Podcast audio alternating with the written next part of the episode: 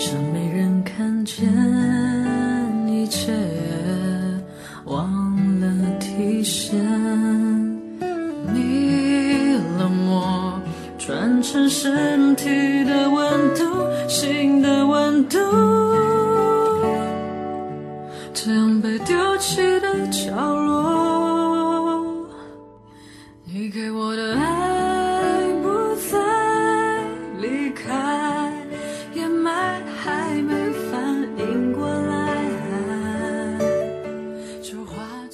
我有一个清单，上面罗列着我未来择偶的地理信息参考名单，比如北京、上海、杭州、台湾、南京、成都等等。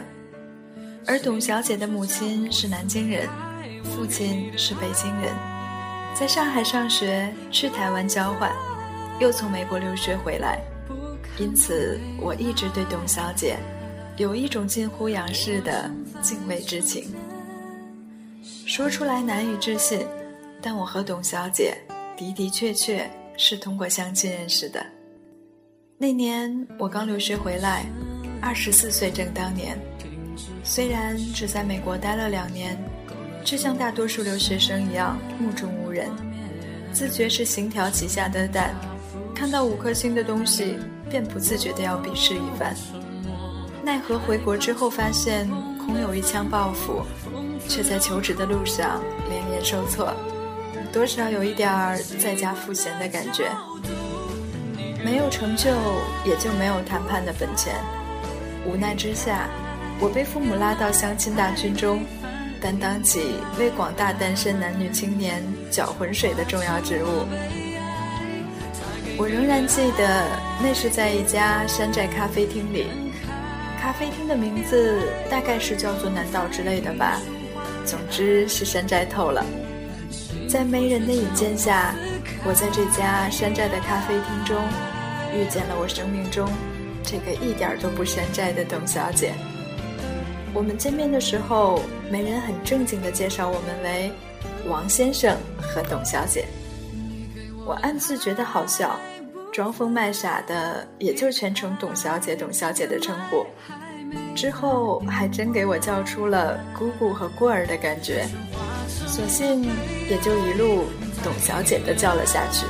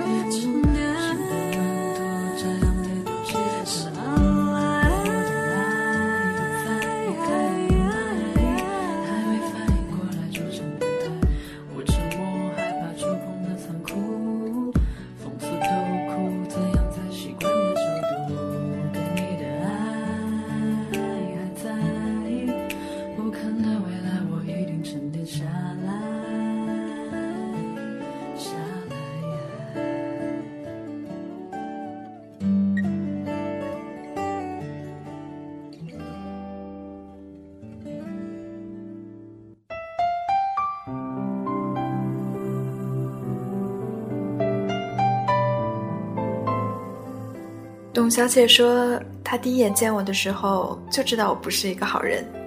我说，我只是诚实的袒露了坏的，谦虚的隐藏了好的。她说，对，就是现在这股坏劲儿。其实我一直在想一个问题，到底是什么样的概率能够让我遇到这样的一个女人？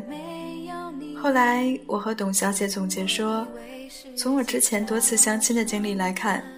如果亲朋好友给你介绍的相亲对象的水平一直是歪瓜裂枣，此时你该做的就是照照镜子，想想自己到底在别人的眼中是什么样的货色。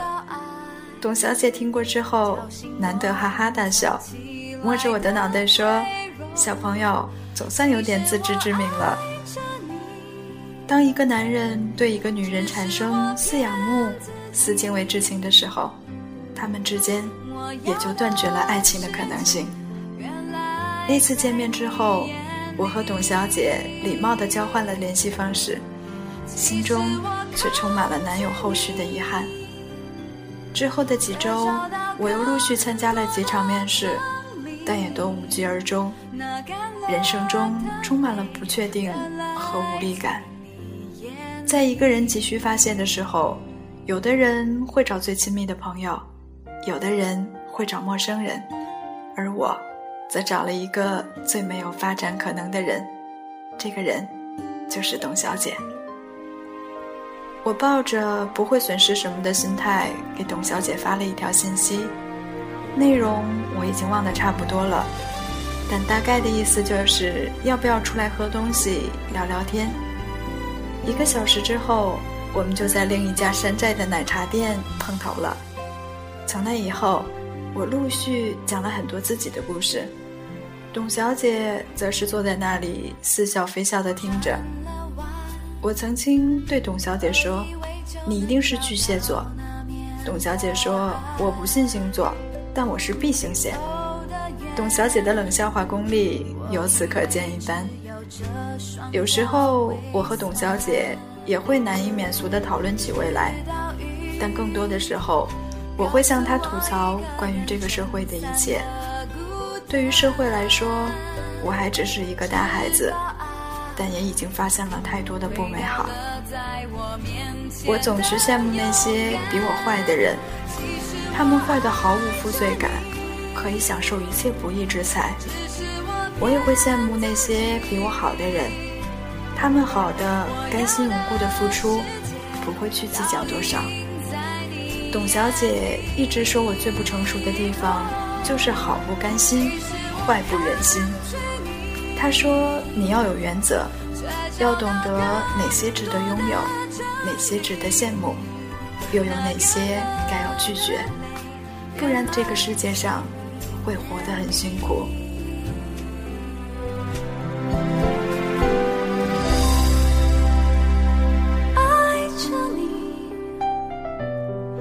我懂了，不再骗自己。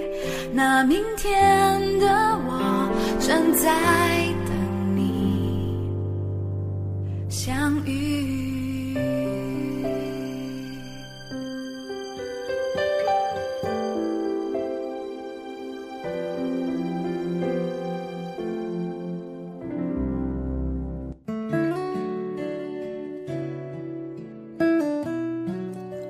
董小姐一直给我一种浑浊沉淀过后留下清澈的感觉，和初生的透明不同，是那种更高的境界。你能在她身上看到岁月深沉的痕迹，像是河床积淀的淤泥和清澈的流水泾渭分明。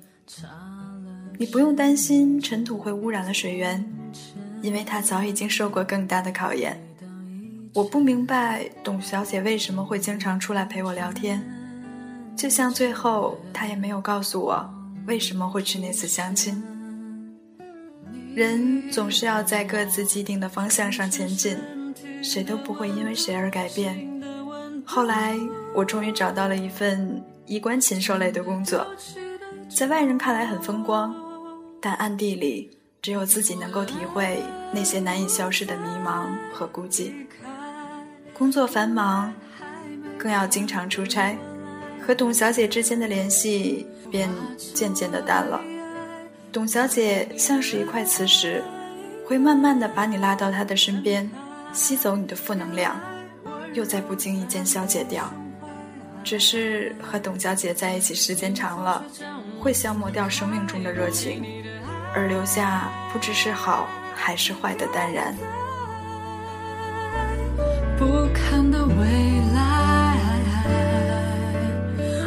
正在沉淀下来。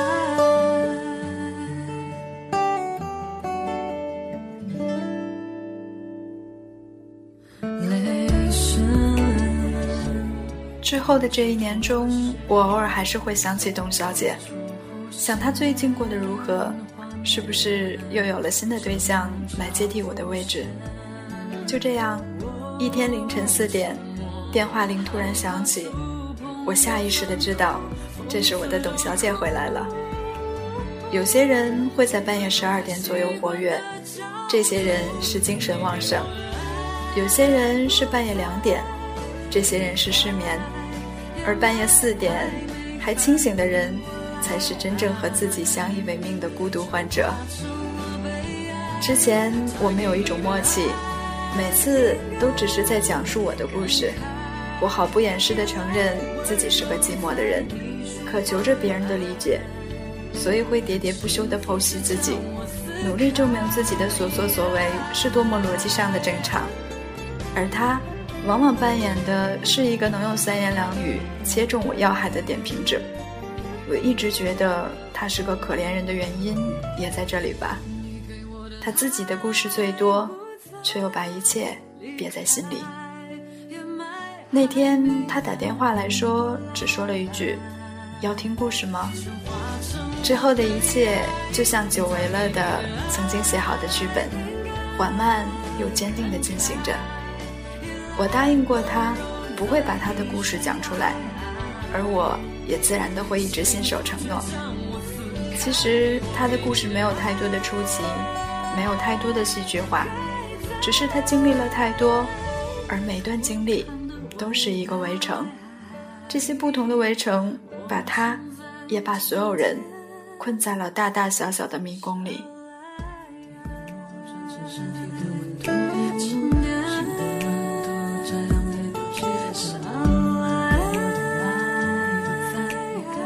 董小姐这个存在，随着她自己的故事有了一个完美的结局。我知道她不能面对曾经听过她故事的我。我知道，这次再见，真的是再见。其实我也不知道为什么现在我要讲这个故事，我甚至到最后都不知道，我在董小姐眼中，到底是一个什么样的角色。但我觉得董小姐这个女人，在我人生中最不确定的时刻走来，之后又悄悄的走开，总归是一个值得纪念的人吧。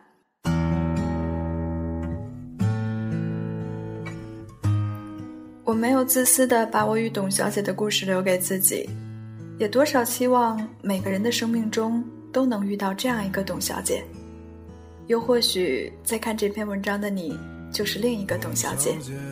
那么，请告诉自己，其实一切都没有什么大不了。一个人不管再奇怪、再难看、再多缺点，总会找到一个真心喜欢自己的人，而这一切奇怪、难看或缺点，都将被那个人照单全收的狠狠拥抱。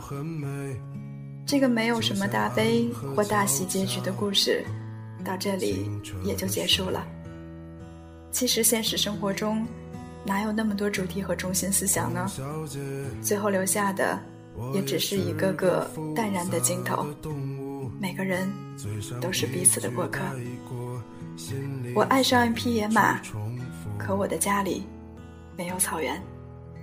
董小姐，祝你早日找到那片属于你的草原。陌生的人。请给我一支蜡烛。所以那些可能都不是真的，董小姐，你才不是一个没有故事的女同学。爱上一匹野马。可我的家里没有草原，这让我感到绝望，董小姐。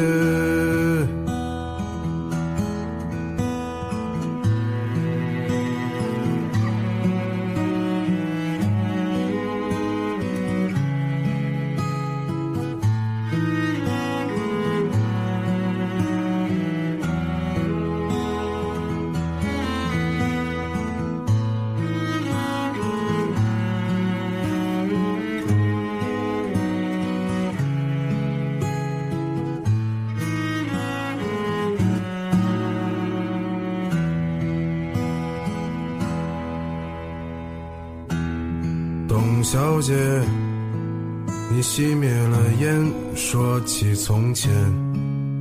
你说前半生就这样吧，还有明天。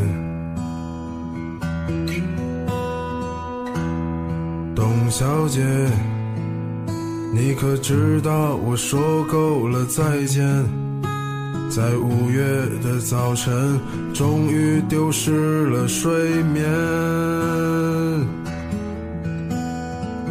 所以那些可能都不是真的，董小姐，你才不是一个没有故事的女同学。爱上一匹野马，我的家里没有草原，这让我感到绝望。董小姐，所以那些可能都会是真的。董小姐，谁会不厌其烦地安慰那无知的少年？我想和你一样，不顾那些所以。跟我走吧，董小姐，早起来吧，董小姐。